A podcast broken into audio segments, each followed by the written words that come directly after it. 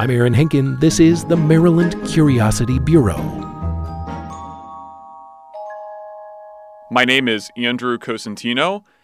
The Orioles have a rich history of baseball from Frank Robinson to Brooks Robinson to Cal Ripken to Oriole Park at Camden Yards itself.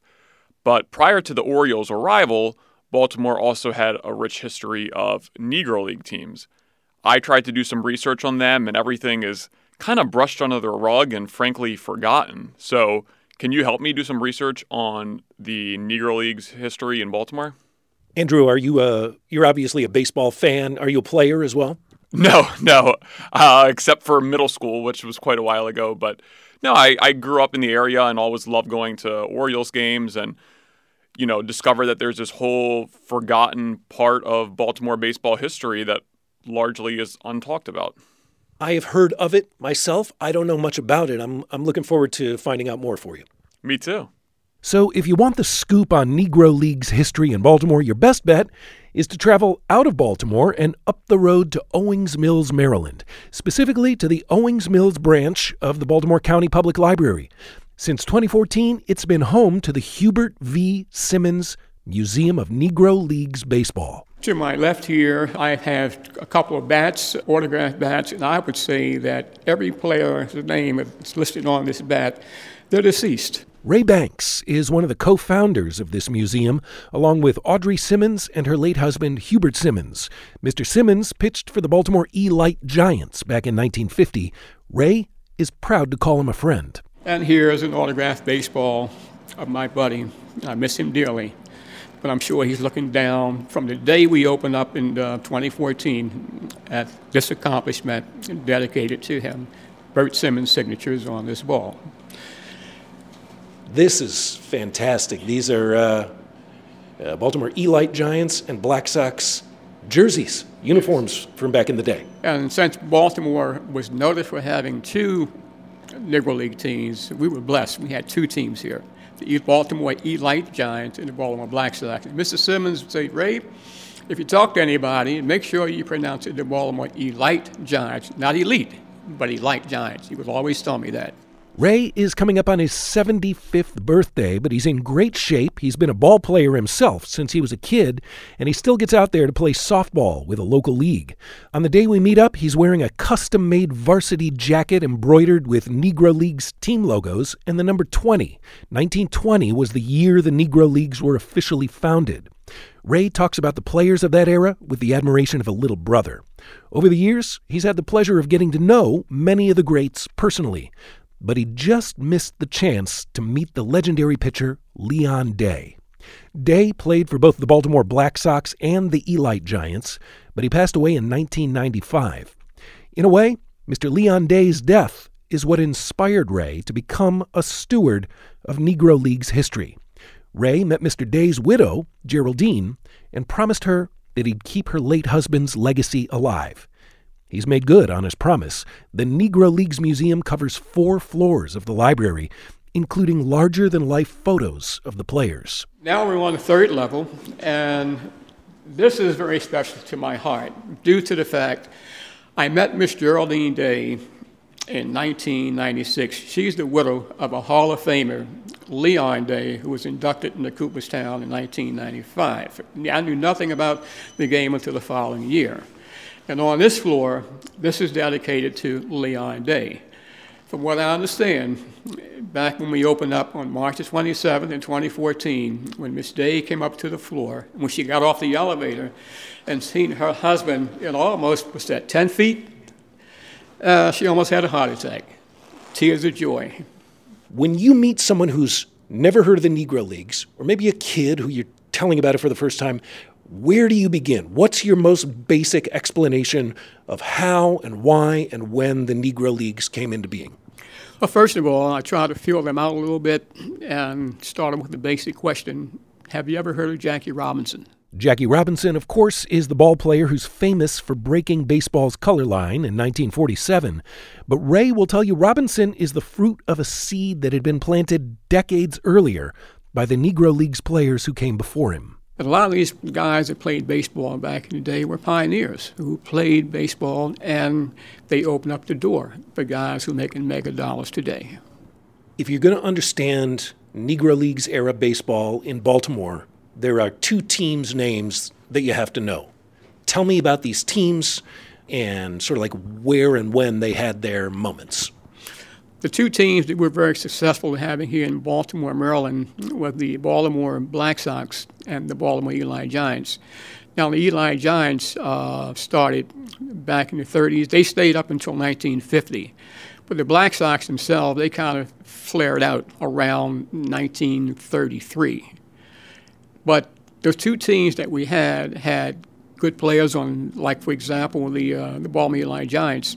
Uh, Roy Campanella played for the Baltimore Elite Giants. Biz Mackey played for the Baltimore Elite Giants. Jud Wilson, they call him Bazoom because the way he used to hit the ball made that Bazoom kind of sound. Some of them were Hall of Famers in Cooperstown they played.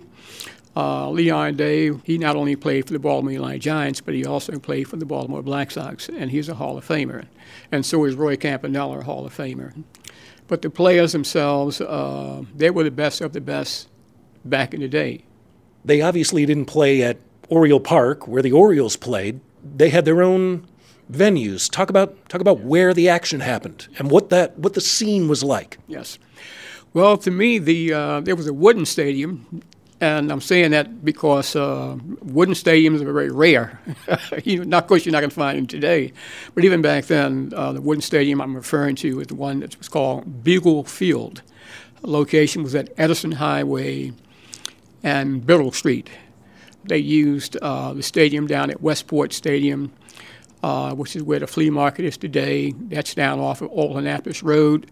Uh, the other location was at 29th and Greenmount Avenue. And if you go way back uh, up on uh, where Druid Hill Park is today, uh, some of the games took place in parts of Druid Hill Park. There's four ball fields here at Druid Hill Park, and this is the one called number four. The other three are really interior to the park, and this one is on the edge of the park, which, uh, by the descriptions I read before in the past, would have made me think this would have been the one. This is Charlie Vascellaro. He's a sports writer and baseball historian, and right now he's standing at a ball field in Druid Hill Park and comparing the view to an old black and white photo in a book.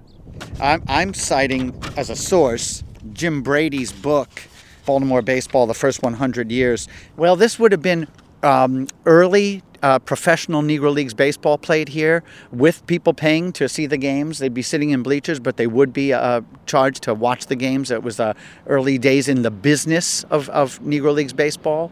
The 20s and 30s is the real heyday of Negro Leagues baseball, but here in Baltimore, it predates that. It goes all the way into the uh, late 1800s, where there were teams playing that uh, were organized baseball teams that were you know segregated from being in the major leagues. Let's go take a walk over to home plate and see if we get inspired over there. Sure. I mean, you can see the curvature of the outfield out there. You can see the lining of the trees where, where a fence would have been. Um, I think the dimensions are large enough to, to look like a professional field. It looks like at least 300 feet down each line and, and, and uh, deep center field, at least 350, 360 just from where we're standing. While we soak in this view, let's rewind to just over a century ago. Woodrow Wilson was president, prohibition had just gone into effect, women had just earned the right to vote, jazz music hit the mainstream, and a guy named Rube Foster set up a professional baseball circuit for his fellow black players. Here's Ray Banks again. Back then, uh, the 1920 was the era when Rube Foster, who's known to be the father of the Negro League, started the Negro League with eight, eight teams. The guys played ball, and they could not play with the other teams because of the color of their skin. And the entertainers, people like um, maybe Cab Calloway, uh, Lena Horne, back then, they donated funds, and the gangsters. Also, uh, today's lottery is legal, but they had a, a, a, numbers game back in the day that wasn't really legal, but uh, it didn't. They got away with it. Put it that way. They got away with it and they donated their monies back in the 20s uh, to the Negro League teams, and that's how they flourished. Uh, I think at that time, uh, black baseball was probably the third largest big money backer back in the day. The Negro Leagues as a business in the 20s and 30s was the one of the more larger and successful African American businesses in the country. Charlie Vascellaro. The life of professional players in the Negro Leagues was lavish and lush and fun, and they were keeping company with jazz musicians and performers in Kansas City and, and, and living a, a great life. They're traveling and getting paid to play baseball. I mean, what else, what else would you want out of the world? well, a better paycheck, maybe. Ray Banks says his friend, Baltimore Elite Giants pitcher Bert Simmons, made about $200 a month and they weren't exactly chartering jets to get to their games. When they traveled back in the day, that was very uncomfortable for several reasons. And one of the main reasons is that uh, they may have played three games in one day, and they're all on the same bus. That's not a good thing health wise. And when they traveled through certain towns, they could not stop to take baths. So they took bird baths, creeks, rivers like that. This is what they did. Luther Atkinson uh, played for the um, Satchel Paige All Stars. He's the barnstorming player. He used to tell me that, that they had no choice. When they go in a restaurant, they had to enter around the back if they were allowed to. But they used to have to talk their way into certain things. They were rejected. They played under uh, bad uh, circumstances. Uh, the fields were not manicured like they are today. That's why they were so good. They, were good with their hands. They could field better because of the grass, the humps in the grass, the rocks and all. But they were so good. You're listening to the Maryland Curiosity Bureau. More in a moment.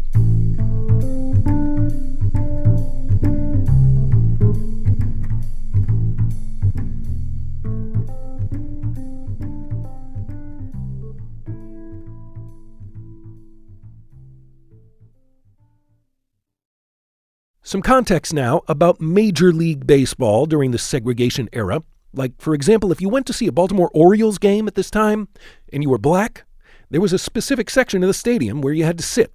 Charlie Vascellaro says that was the norm for major league games. But there were fans of uh, Negro League baseball who were white fans, and I think experienced a similar type of uh, seating organization. Bill Veeck, uh, the owner of the uh, of many Major League Baseball teams over the years, the Cleveland and Chicago, he was the signed Larry Doby in 1947. Just months after Jackie Robinson made his major league debut, Larry Doby was the first black player in the American League, and uh, Bill Veeck was seated at a game in in Florida and, and he was the owner of a, a, minor league Milwaukee Brewers team, and he was seating, seated, seating with the fans out in left field who it was a, a bleacher section that was designated for African Americans. And he was asked by some policemen and, and, and, officials at the ballpark to get out of that section, that, that he wasn't supposed to be sitting there.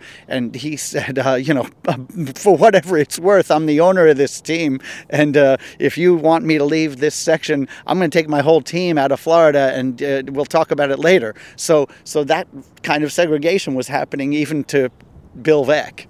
Back in Baltimore, in the Negro League's heyday, the Black Sox and Elite Giants games were woven into the fabric of public life in black communities.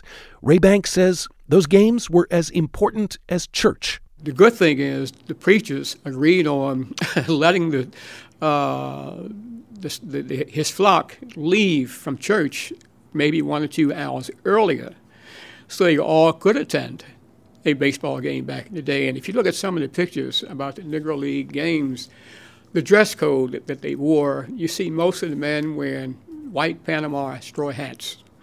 They're coming out of church, all dressed up to the games.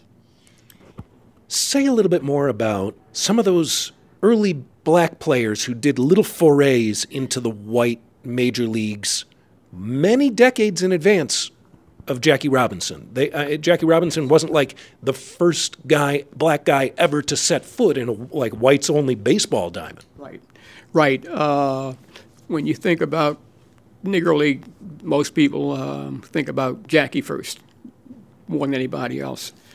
Players that played back then in the 1800s, 1887, 1888, that far back, three mainly uh, Moses Fleetwood Walker, Bud Fowler, and uh, Welday Walker, his brother. Those three guys could play ball, and they played on an integrated team. But they were told they had to stop playing because the uh, the big, I guess you call it the uh, the big boys made an uh, agreement that the black players they didn't just want them around them, so they had to stop playing ball until 1920 prior to the Negro Leagues, there were plenty of African Americans who tried to play in the major leagues, and some uh, uh, crossed over briefly, and some guys were recruited, and, and there were there were members of the major leagues who didn't think it was right either. Just because the major leagues were segregated didn't mean that uh, African American players didn't have the support of major league players. Uh, Babe Ruth, among them, right here in Baltimore, was an early proponent. John McGraw, another Baltimore guy who managed uh, uh the early Baltimore, all they thought, why aren't these guys playing with us? Uh, they're obviously some of the better players. Uh, there was a, a catcher in Baltimore named Biz Mackey who is uh, in the Baseball Hall of Fame and credited with mentoring Roy Campanella. Uh, another Hall of Famer who actually is a crossover player. Campanella played half of his career in the major leagues and half in the Negro leagues. And uh, so there was a constant striving for uh, merging the leagues, uh, which didn't take place, and uh, you know integration didn't take place fully until Jackie Robinson in 1947. But there was an acknowledgement all the time uh, that that the Negro Leagues players, uh, many of them were obviously the equal, or if not greater, than the Major League players. Josh Gibson, Satchel Paige, these legendary, iconic names that are uh, regularly recognized by baseball fans, are, are part of that that lineage, that story.